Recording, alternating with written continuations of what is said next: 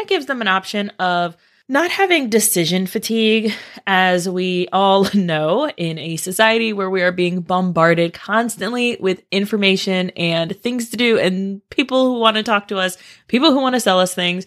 Decision fatigue is a real thing and it can be really overwhelming for our listeners and for our subscribers. So, giving them a few options, keeping it very simple is going to be key for a newsletter. Welcome to another episode of Listeners to Leads, where I'm helping podcasters launch and maintain a lead generating show. I'm your host, Alicia Galati, the CEO and head podcast strategist behind Galati Media, a full service podcast management company. On this show, you'll hear my guests and I discuss everything it takes to launch a successful podcast and keep it running. If you're ready to get leads, land speaking gigs, and create deeper connections with your audience through your podcast, then this is the show for you. Today, we are going to talk about how to promote your podcast using an email list. Now, this is something that is so underutilized and not something that a lot of people think to actually do, but it is so important to make sure that you are using every avenue possible to market your show. And so today we are going to be talking specifically about email marketing. I am not an email marketing strategist. I don't focus a lot on emails or email marketing, but as a business owner, I do know the general rundowns and things that you can do, maybe some tips, tricks, and strategies, as well as just from a podcast marketing standpoint, some general things that we can make sure that we do as podcasters to promote your show to an email list. Let's get right into why email? Email is such a great strategy. And I know that it can be hard to even start growing your email list. Obviously, we're not going to talk about that today, but I feel you, I hear you, I see you. When you think of email, there's so much that you can do with it. You can personalize it. You can use it to nurture people who are already interested in the things that you have to offer.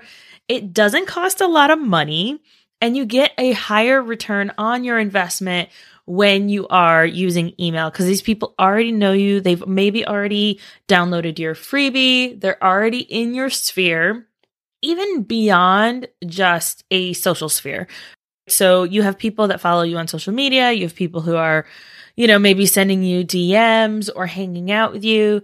But when someone gives you their email, it's almost a step further of them saying, hey, I want more of a personal connection with you. I want you to honor that and make sure that you're actually using that. I know in in the last year of this recording, I sent maybe four emails to my list, which ugh, so bad. Granted, my business is not focused on a one to many type of business model. I mostly focus on one to one and one to maybe two people if I'm working with co hosts. But I still had an audience. I was still growing my audience. I still had people downloading my freebies. I didn't have a nurture sequence in place. And I know you're probably like, oh my goodness, Alicia, how dare you? You need to have a nurture sequence. I know, right? We know what to do. We know how we're supposed to do this, but sometimes we don't actually do it. All right. So going back to why email, another reason is that it keeps everyone updated on the latest episodes and the latest and greatest that you have to offer your audience. Now, you might be thinking, okay, well, I release one episode every week. I don't want to email them every week and bombard them and end up getting a bunch of people unsubscribing. That's fine too. So, there are a bunch of different types of emails that you can actually send to your audience. The first one can be a welcome. So, like we were talking about nurture sequence, a welcome sequence, something that is going to get them introduced to who you are, what you're about. Maybe you have a low ticket offer that you're already promoting on your podcast, and you've moved them from podcast listeners into their inbox, and you have their email, and you're kind of just taking that step further. Also, at the end of that welcome sequence, you can also make sure that you say, Hey, look, I love to respond to emails. Let me know what your biggest struggle is right now, or let me know what you're working on, or what is the name of, like if I was talking to my audience, I would say, What is the name of your podcast and what is it about? I want to know. I'm not selling them anything. I might end up selling them something, but in that moment, I really genuinely want to know about them. So, welcoming them in to the fold and saying hello and welcome. You can also move people from just email subscribers and not listeners into listeners. So that's going to get more downloads to your podcast, but also will introduce those people who then can potentially share your podcast with even more people. So it's all around a fantastic strategy. Absolutely love it. The second type of email that you can send people who have subscribed to your podcast and want to get emails about your podcast is a newsletter. So this is a roundup of your episodes. Maybe once a month you share your most popular episode in the last 90 days or the last 60 days or last 30 days. So you're giving them a, a variety of things. You're not like just dumping information on there, but instead saying, look, I have this podcast. This is what it's about. This is a really good episode that we just released. If you want to hear more episodes, then here you go. That gives them an option of not having decision fatigue, as we all know in a society where we are being bombarded constantly with information and things to do, and people who want to talk to us, people who want to sell us things. Decision fatigue is a real thing and it can be really overwhelming for our listeners and for our subscribers. So, giving them a few options, keeping it very simple is going to be key for a newsletter. Another type of email that you can send to the people who want to know more about your podcast or who have already decided that they want to hang out with you and they want to give you their email are surveys. So, if you want to know, hey, we're going in a different direction with the podcast, what are your thoughts? That would be a great survey to send to your email list or to your social media. But I would send it to both. Make sure that you're sending these things to both platforms, that the people who get your emails are getting first dibs on information, and then your social followers get it maybe a day, a week, whatever later, and they get asked afterwards. That also gives you content to put in your newsletter, right? So, so another type of email that you can send your list is new episodes. But I want to kind of twist that, right? Because we don't want to just say, hey, new episode, bombard you with information, and you probably don't care about this. No, we want to give them value. We want to give them some like good, juicy, meaty information. So I want you to take whatever that episode is about, break it down in a very simple way so that they feel like if they just read your email and take action on one of those things that you're talking about, they'll still get value without having to listen to the whole episode. But then you also have that format for those who do want to listen to a full episode, for those who are like, yes, I love podcasts. Holy cow, I didn't even know you had a podcast.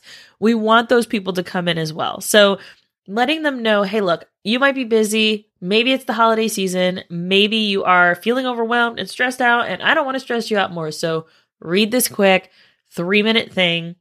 And there you go. There's your value for the week. So I really wanted to spin that one, that new episode email on its head and not just say, Hey, new episode. Here's what we talk about. Yay.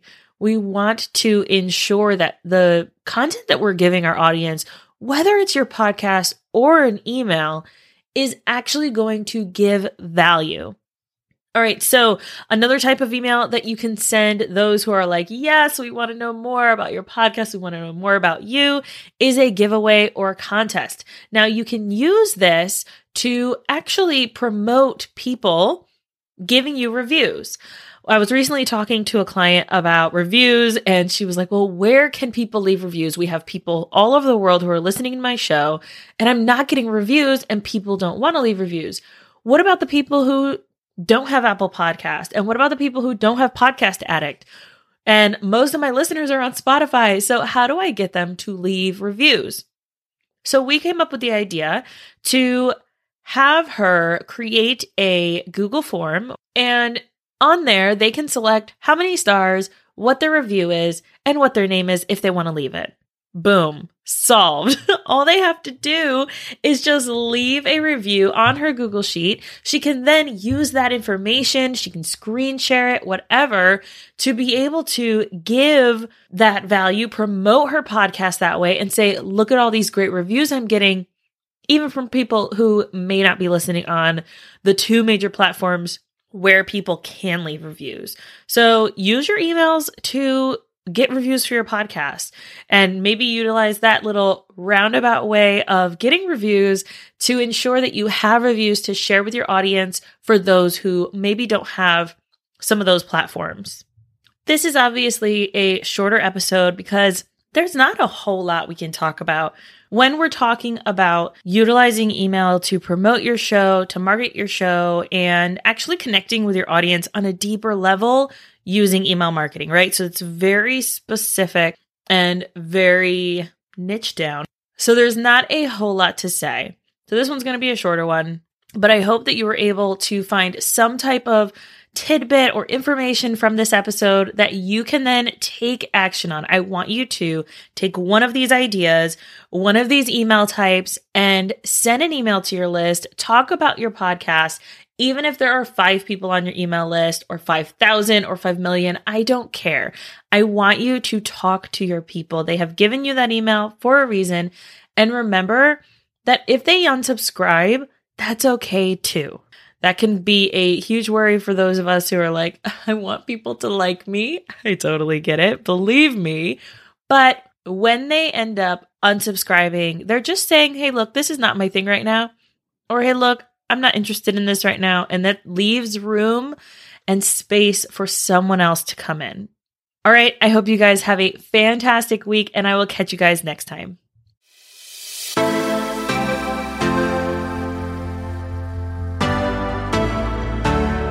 Thank you so much for listening to this episode of Listeners to Leads.